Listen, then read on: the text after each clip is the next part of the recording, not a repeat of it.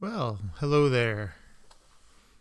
So, I've been having a lot of fun with looking up kind of the retro 80s and 90s. Like, I went through the music, I went through the TV shows, and I was very excited to get to the movie part and just kind of go down memory lane and once again kind of see. We'll do the 80s today for movies.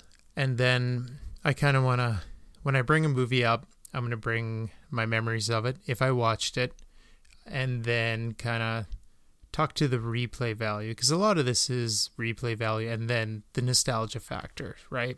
So we're just to fly into it from there.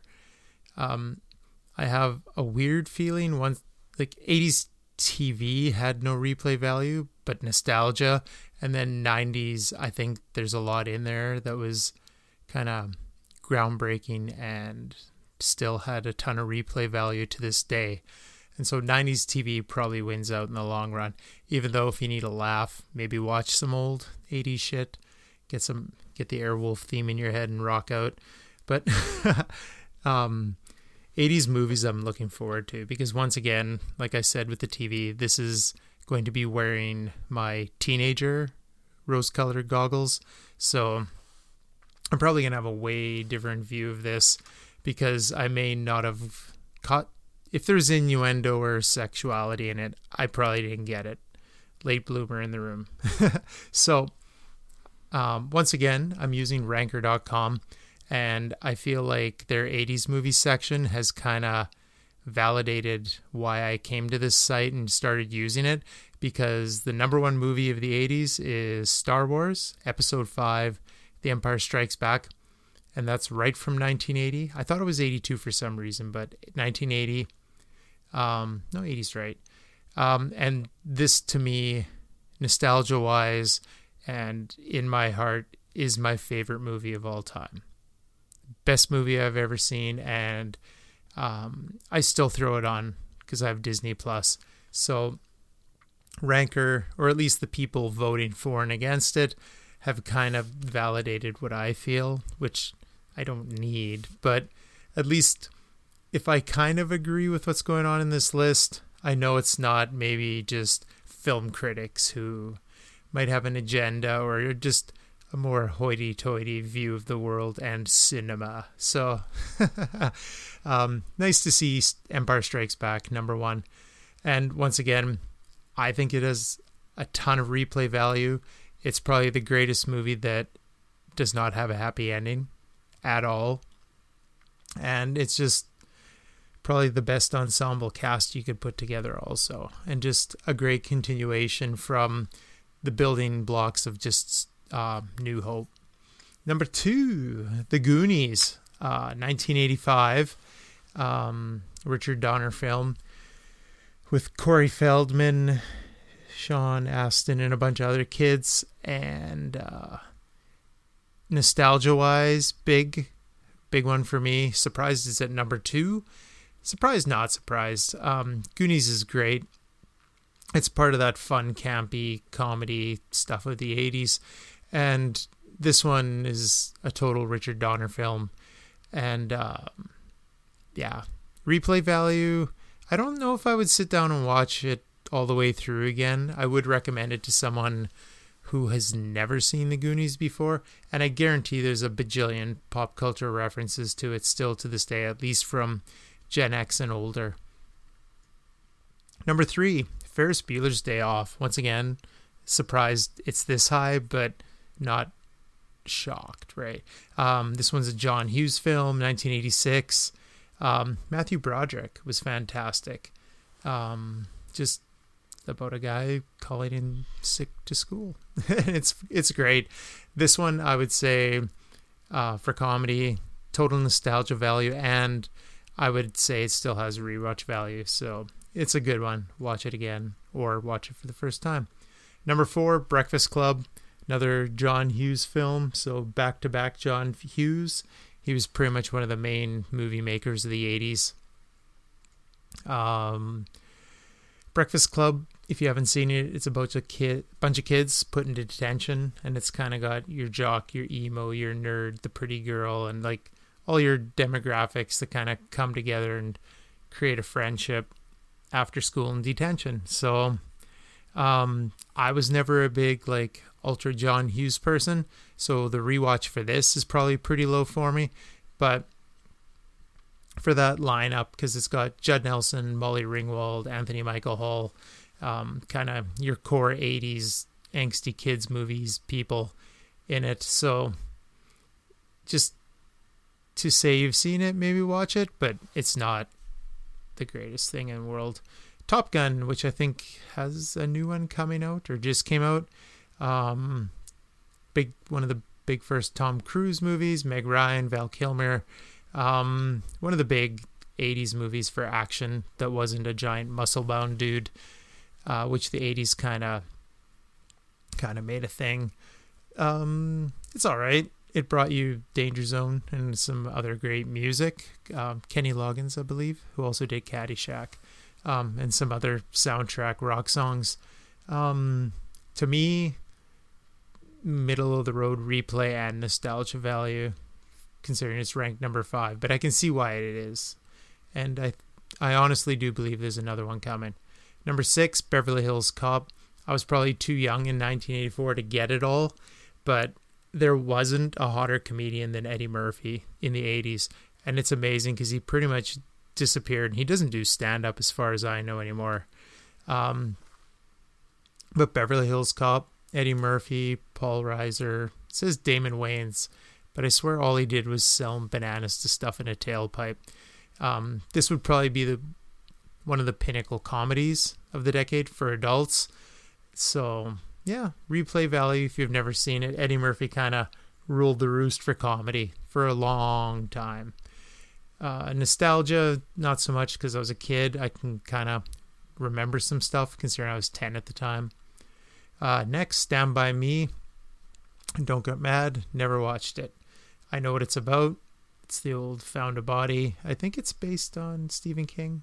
Man, I'm showing my lack of knowledge. I'm going to take away my old blockbuster uniforms. um, so this one I can't really speak on. But number eight, The Princess Bride. This one, um, Rob Reiner film, 87.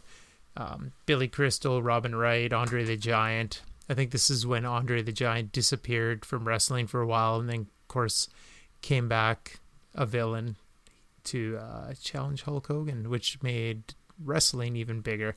But Princess Bride, my ex had this as one of her, I believe, at least an annual tradition. I can't remember if it was a Christmas movie, but Princess Bride is worth the watch, and it's such a well done, not formulaic comedy that's just brilliant. Well written, great actors, no megastars, and just well done. And so I highly recommend Princess Bride for the rewatch but to me personally, it doesn't have the nostalgia piece to it like it does for a bajillion people. But gotta respect it. Nine, La- National Lampoon's Christmas Vacation, um, and just once again, Chevy Chase falls into along with um, Eddie Murphy. He was one of the staples of the '80s comedy scene between National Lampoon and Fletch he was the man. And it's funny because he kind of disappeared until he became Pierce Hawthorne on Community. So he was gone like two decades and was at least I don't think he was a big deal for 20 some years.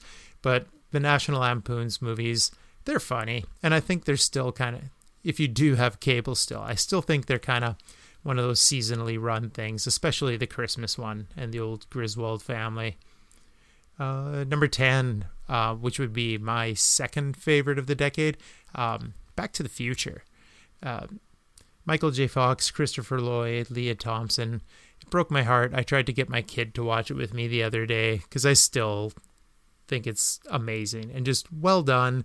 And even if it was just a one off with no sequels, I think it would have been brilliant and just this perfect period piece where I think it's 85 and then it jumps back to 65 and it does such a a great job of capturing the feel, the look and the vibe of those two eras and then the story of him going back and meeting the loser that would be his dad and then fucking up his dad meeting his mom. I don't want to spoil it if you've never seen it, but that's my number 2 is Back to the Future. It's 10 on this list. Um, full blown nostalgia, full blown replay value. And I will try and get my kid talked into it someday. Um, number 11, the original Terminator, 1984. I have seen it. Um, to me, T2 is the best Terminator movie of all time.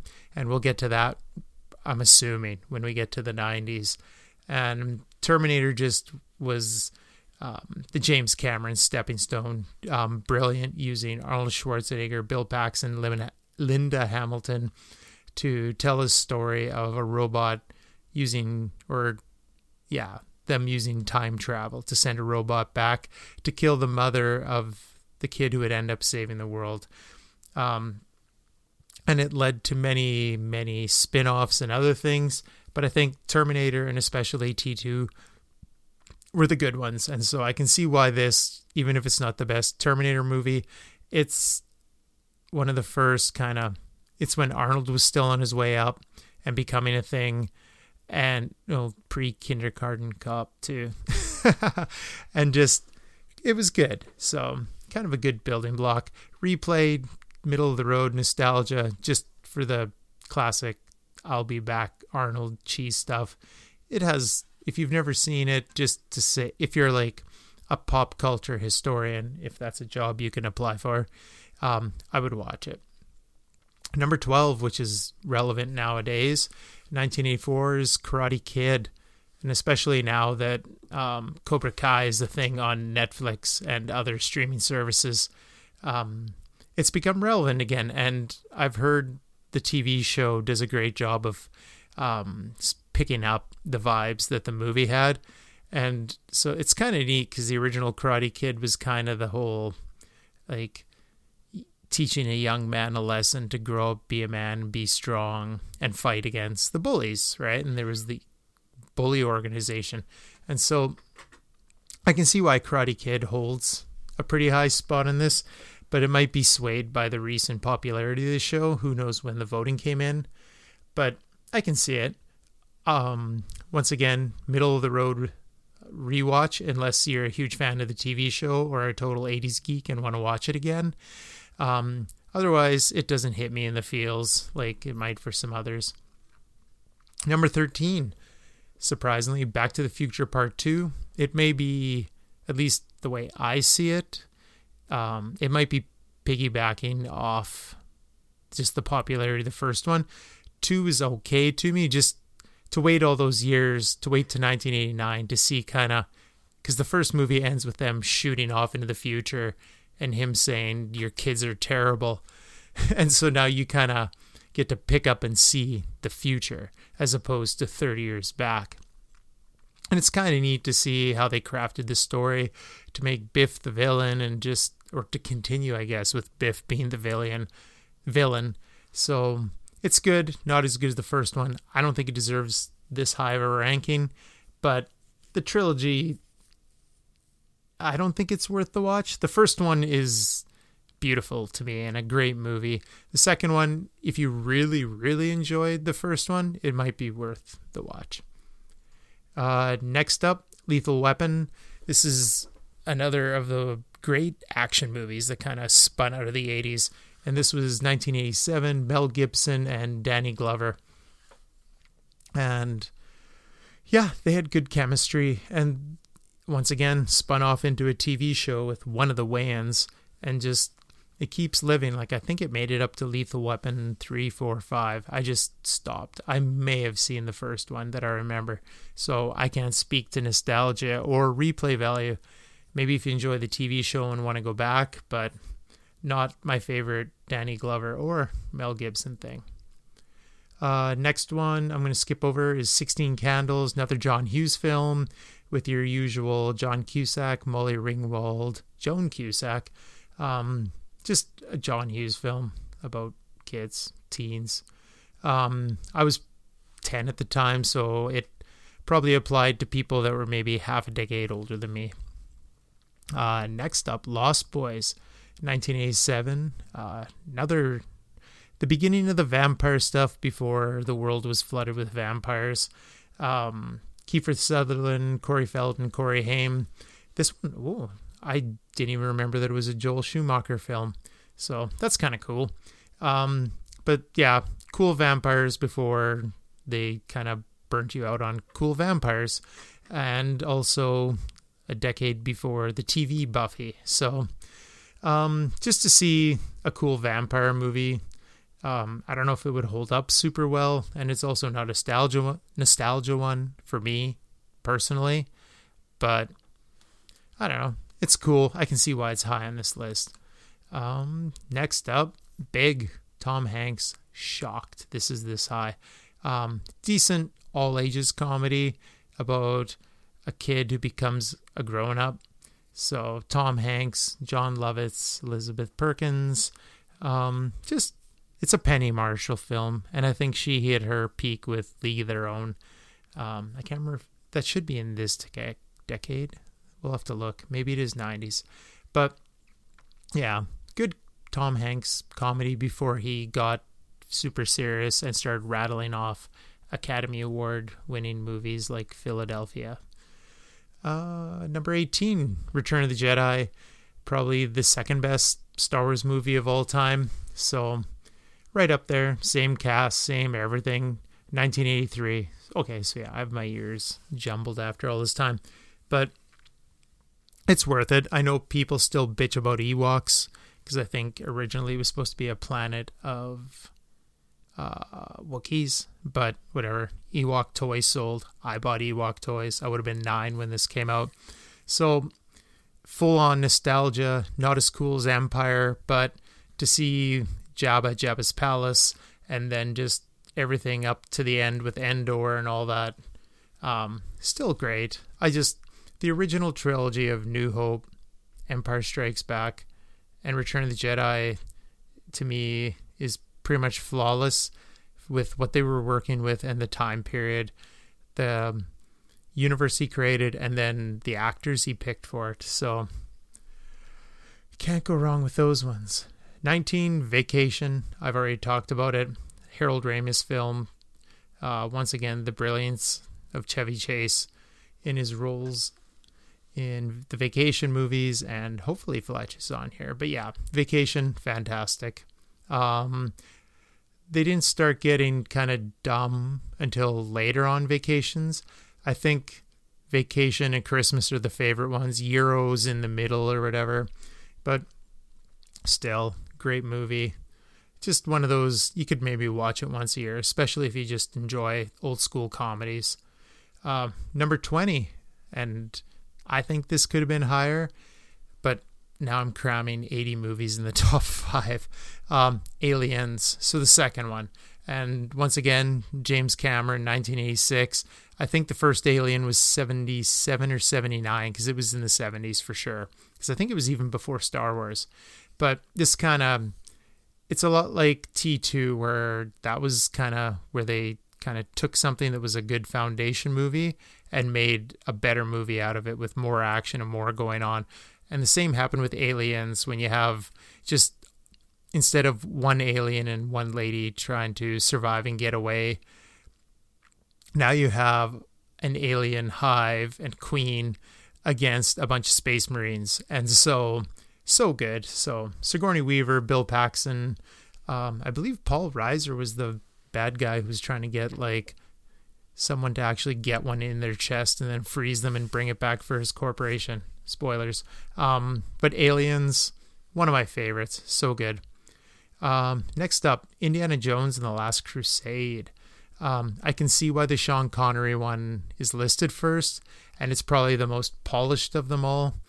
But I would watch them in order. Um, all three are good. Um, I'm not even going to talk about the new one. I never watched it. I have no desire to. Some things are better left in their original trilogy form, Star Wars. And so this also, I think, falls into that where you just need to put the hat down and call it a day. Next up, holy, still rocking along. Love the 80s. Um, Caddyshack, brilliant. I was only six at the time, so I probably missed 99.9% of anything grown up or sexual in it. But just Bill Murray, Chevy Chase, Rodney Dangerfield.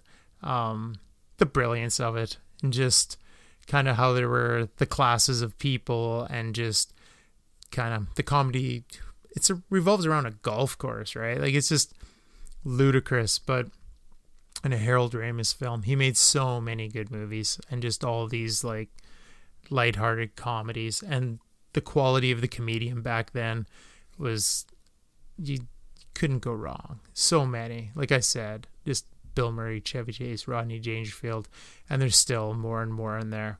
It still has some of your like ultra campy stuff that might not hold up, and of course a lot of probably sexuality that might not fly in 2020, but for its time and looking through my Gen X lenses, it's total rewatch or at least watch it once.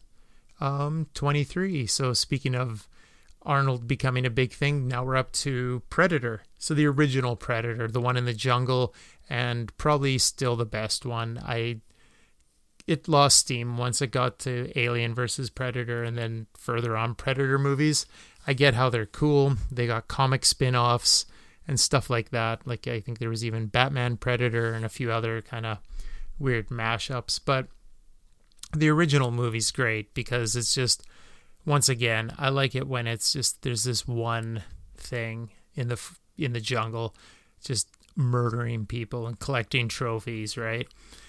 So the second one with Danny Glover is okay.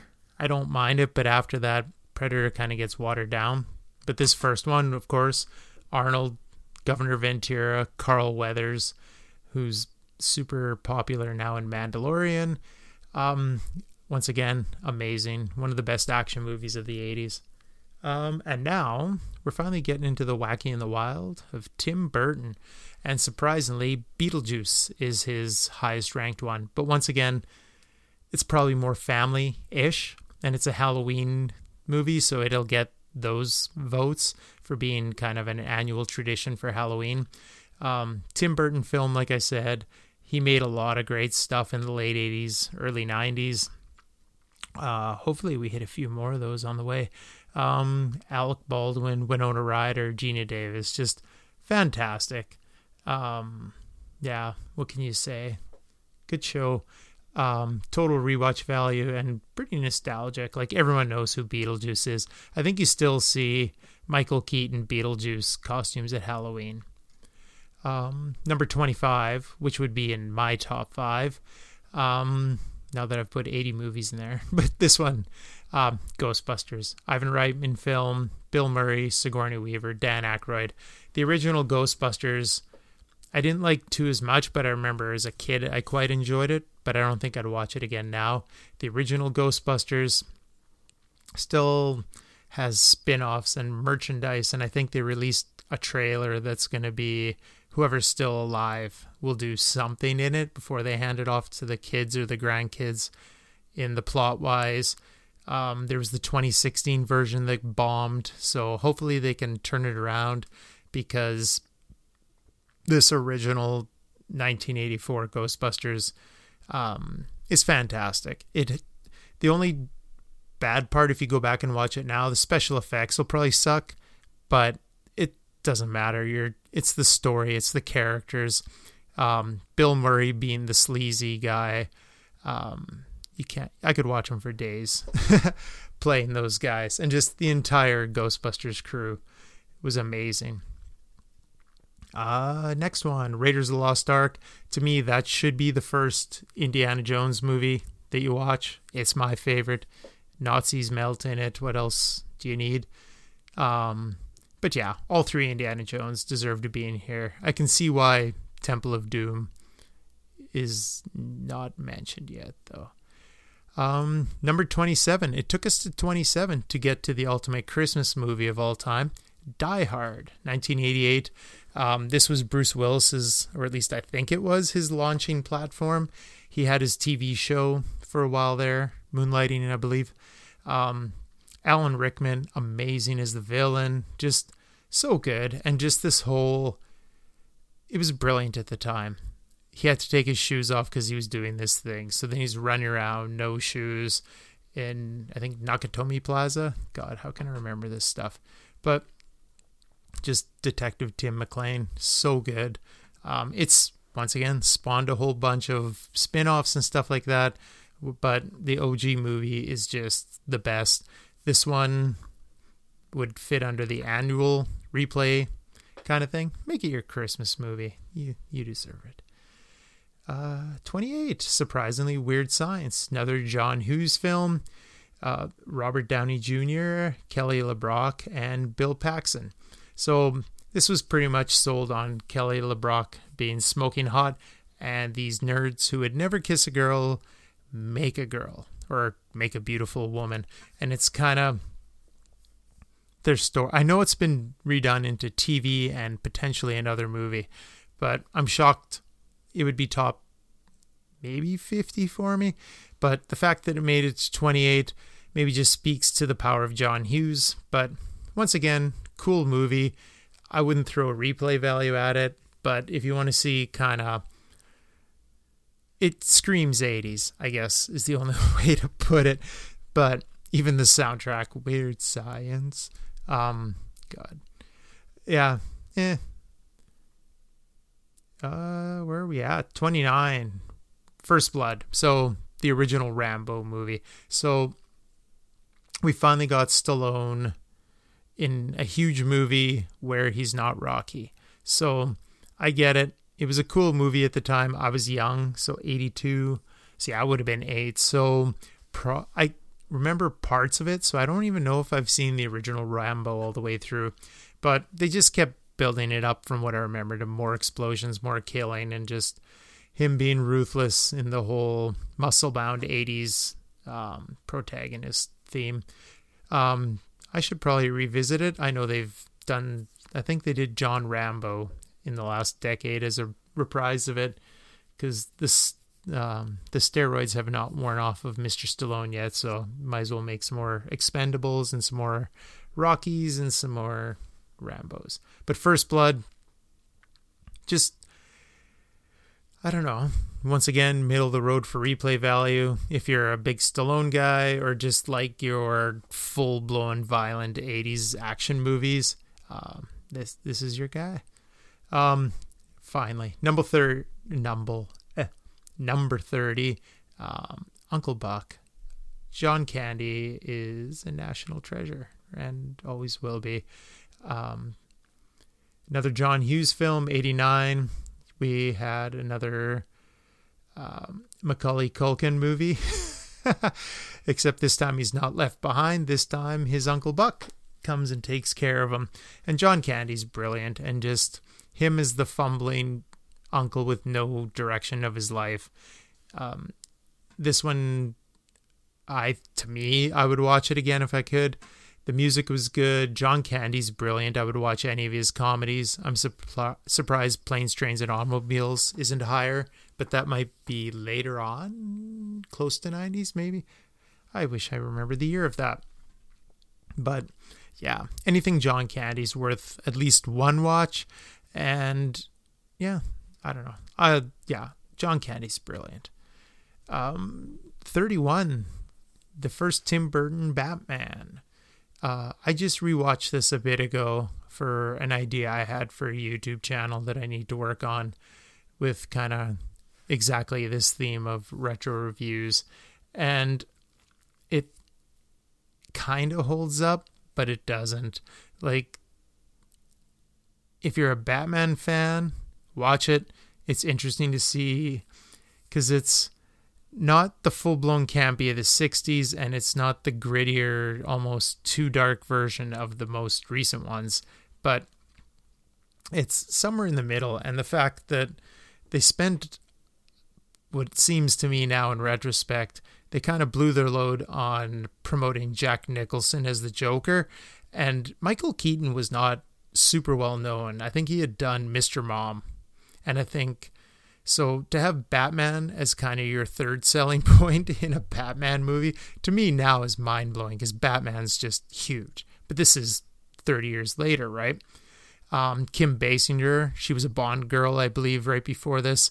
So the movie was pretty much sold on Jack being the Joker, and they recreated Joker as more of a mob boss and didn't really hide who he was like the comics did for decades, right? So, uh, so speaking as someone who just recently rewatched it, it has. I would say watch it if you never have, but well, I guess even of the Batman movies, it's not horrible. And I love the Tim Burton vibe and feel. Now, 30 years later, everything he does is that kind of dark gothic feeling. Um, so it's over now. But at the time, he was still catching steam, right? And so the first two Tim Burton Batman movies had such a beautiful feeling and look and vibe to them. Like he truly captured Gotham City and some of the characters. Even later on in the second one, Danny DeVito as the Penguin was pretty cool. Um, so looks great, cool casting. Um, no one ever would have guessed Michael Keaton would be Batman. Um, I even think he was the Vulture in the last Spider-Man. So he just keeps hanging around doing his superhero stuff. But yeah, Batman. Uh, what's next? Let's rattle through a few that I'm meh about. Christmas Story, Coming to America, Trading Places. I'm eh about all those. 35. So Gremlins. This was perfect because I was 10. Um, totally perfect kids movie. So if you have young people that tolerate older production, I would show them this. I don't know if Gremlins has been a thing or reference to in ages, but I don't know. At the time in the 80s when they were kind of finally reaching out into kind of new, neat sci fi ish kind of stuff, uh, Gremlins was cool because the whole like don't get them wet, um, or they'll multiply, don't feed them after midnight, or they'll turn evil and become the gremlins, right? And so it's a cute little movie and it's great. Um, once again, spin offs not as good. But yeah, the Gremlins itself, just a neat little one off to watch if you're in the mood for kind of a nostalgia 80s movie. What are we to go through? Dirty Dancing, eh. Uh, E.T., revolutionary at the time. Don't remember it a lot. I was probably seven or eight when it came out but that's kind of what gave the world Drew Barrymore. Um, it has no replay value for me as a kid. All I can really say about it is the ET video game for the Atari. Uh, rumor has it there's thousands of it buried somewhere in California because it's the shittiest video game ever made, and it bombed. Uh, Crocodile Dundee, decent. Full Metal Jacket, um, big Stanley Kubrick film with Vincent D'Onofrio um, and a few others. But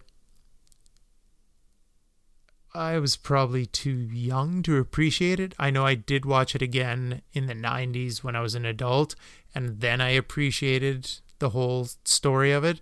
So I guess it's ahead of its time, and it's definitely worth the watch. Anything Kubrick's worth the watch.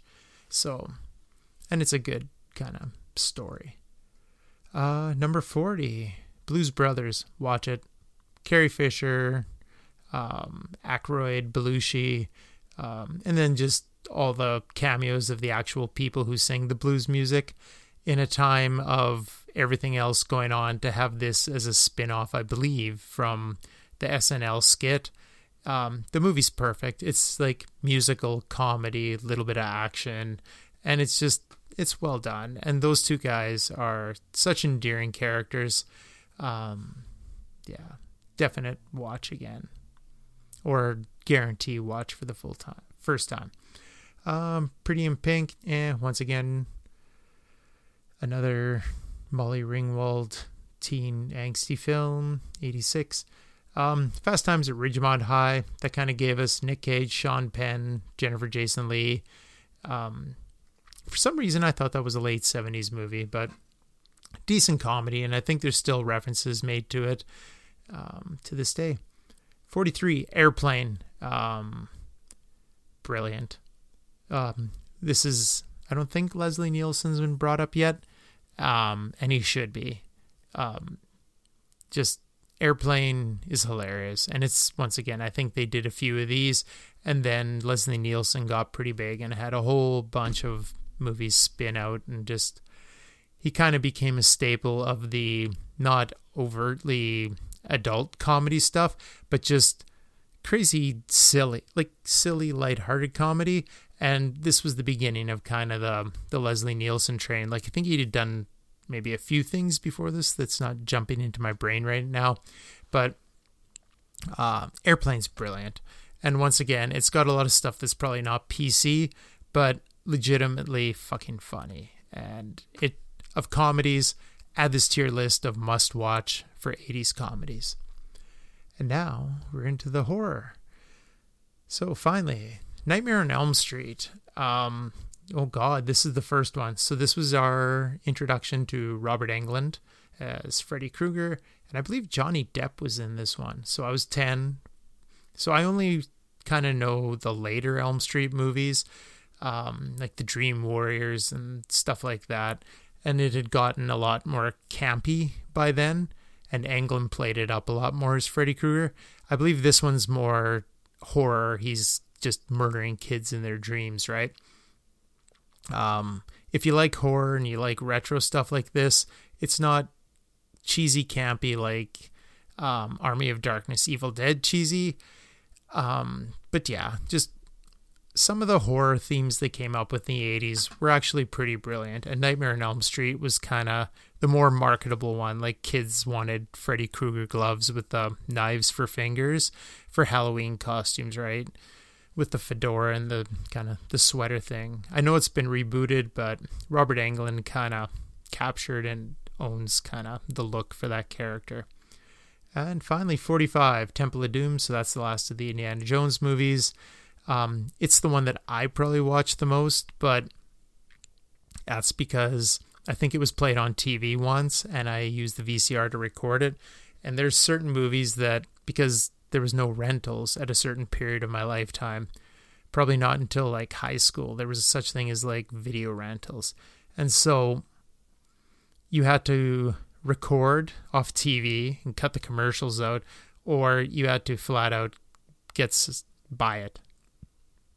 And so Temple of Doom was one of those that I think I had recorded off TV and so strangely it's the one of the Indiana Jones original trilogy that I've watched the most, but I can see why it's listed last. And if you're going to miss one, yeah, it's worth missing. Bill and Ted's Excellent Adventure, once again, rebooted recently. Um, the first one, hilarious, um, worth the watch. Um, George Carlin's in it as Rufus, I believe, who takes them around in the phone booth, time traveling, because they have to collect people for school um, for their assignment, and they kind of go through time and they kind of make a mockery of different figures through the history of the world. But I think this was our introduction pretty much to Keanu Reeves. And I think for a solid six months to a year, everybody in junior high and high school just said excellent to everything. so, definite pop culture iconic movie. Um, might be worth a rewatch if you want to watch the reboot that they just did, or the fourth, third one, fourth one. Um, yeah, it's there. All right, into the kind of Academy Award big name ones. So I'm gonna start speeding up here. Um, number 47, Scarface. Watch it. Um, 48, Adventures in Babysitting. Meh. 49, Poltergeist. I would say watch it if you're into the old school horrors, and this one's more suspenseful than kind of blood and gore. 50 Footloose, another one that's been remade. Kind of cool, and it's weird to see John Lithgow as the villain. 51 Outsiders, that's kind of funny. My kid just did that as his book report. Um, that's Francis Ford Coppola. 52 Roadhouse, cool Patrick Swayze. Um, 53, here's a must watch for comedy Planes, Trains, and Automobiles. This would be my number one John Candy movie of all time. I have, as far as laughing and crying uncontrollably because something is so funny, this movie is one of those times in my life where that has happened. Watch Planes, Trains, and Automobiles. Um, Never Ending Story, kind of. I think it's had a few spin offs and video games and different things about it. Kind of a neat kind of puppety like Muppets had become a big medium for making movies. And so, like, this and Dark Crystal and a few other things were used for kind of fantasy storytelling for kids that was not for little, little kids. So maybe the 8 to 13 range. And so I remember watching it and just, eh. Next up, Big Trouble in Little China. Watch it. I can't remember if The Rock ever did get to remake this, but John Carpenter film with Kurt Russell. Um, it's great. It's so tongue in cheek, campy, but it knows it is. And so, yeah, I would say for comedies, watch Big Trouble in Little China. Um, you might roll your eyes at some of the stuff in it now by modern means, but it's so good. Um, Who Framed Roger Rabbit? First cartoon live action crossover. Um, and back at the time, using that technology, it was probably a big deal for 1988 to pull something like that off and just constantly have back and forth people interacting and dealing with probably animation that would be drawn in later, right? Plus, hey, it gave us Jessica Rabbit. Um, Revenge of the Nerds. Mm, I was 10 and that was R, so I can't speak on it. Robocop, cool beginning of the franchise. By the time it got to Robocop 3, it was trash. Um, but yeah, if you're into the stepping stones of kind of the cool franchises of the 80s action movies, Robocop, the first one, definitely worth value, but not replay value. Um, 59 Spaceballs, another Mel Brooks film. Watch it. Brilliant. Great parody on Star Wars and the other stuff. Um, when I was in the Calgary comic convention, there was a guy who had a fully functioning barf costume where the tail wagged and he walked around with his box of bones. It was brilliant. Um, Field of Dreams, all right. Um, this one just slides in. Stanley Kubrick's The Shining, 1980. Watch it. Watch it again. It's brilliant. Um, Good Morning Vietnam. I love Robin Williams. Um, I think this was for maybe an older crowd when I was that age. How old would I have been? 13, yeah. Um, I didn't quite get the brilliance of Robin Williams at the time, so actually, I may need to watch this movie um, because my only knowledge of him was probably Mork and Mindy at the time. Uh, Stripes, once again, Ivan Reitman film. Watch anything with Bill Murray and John Candy in it. Um, now we jump to the end of the decade. Here's a good one Weekend at Bernie's. Um, not the greatest thing in the world. The kind of throwback thing to that is um, when was it? Maybe a month or two ago. Whenever they were doing baseball playoffs and they had to do everything in the bubble, um, some of the stadiums put cardboard cutouts of people in the stands, and someone on the internet, of course, caught that they had put a few Bernies in the crowd propped up in seats. So, thumbs up to them for the throwback because it was a popular kind of comedy back in the day. Romancing the Stone, that was just kind of a Robert Zemeckis ripoff of Indiana Jones. It didn't really jump out at me. Um, 1988 Young Guns. Um, this was huge because late 80s, so I was in my 14 range and the people I hung out with were a little bit older. And just that whole um, Outlaws of the Old West theme, and of course them casting Charlie Sheen, Kiefer Sutherland, um, Emilio Estevez, that whole kind of rogues gallery, like a new version of a Rat Pack in Hollywood, right? Like the cool hip young guys. And so Young Guns was huge. I can't remember. The movie wasn't bad, but it was just a cool ensemble cast. Number 67, It's a Crime that Blade Runner is this far down. Another great sci fi, Harrison Ford. I know they've redone Blade Runner again, um, but once again, watch it. It's a good Ridley Scott film. And then another Lethal Weapon. Platoon was a war movie, so that was over my head. Um, Red Dawn, Charlie Sheen and Patrick Swayze.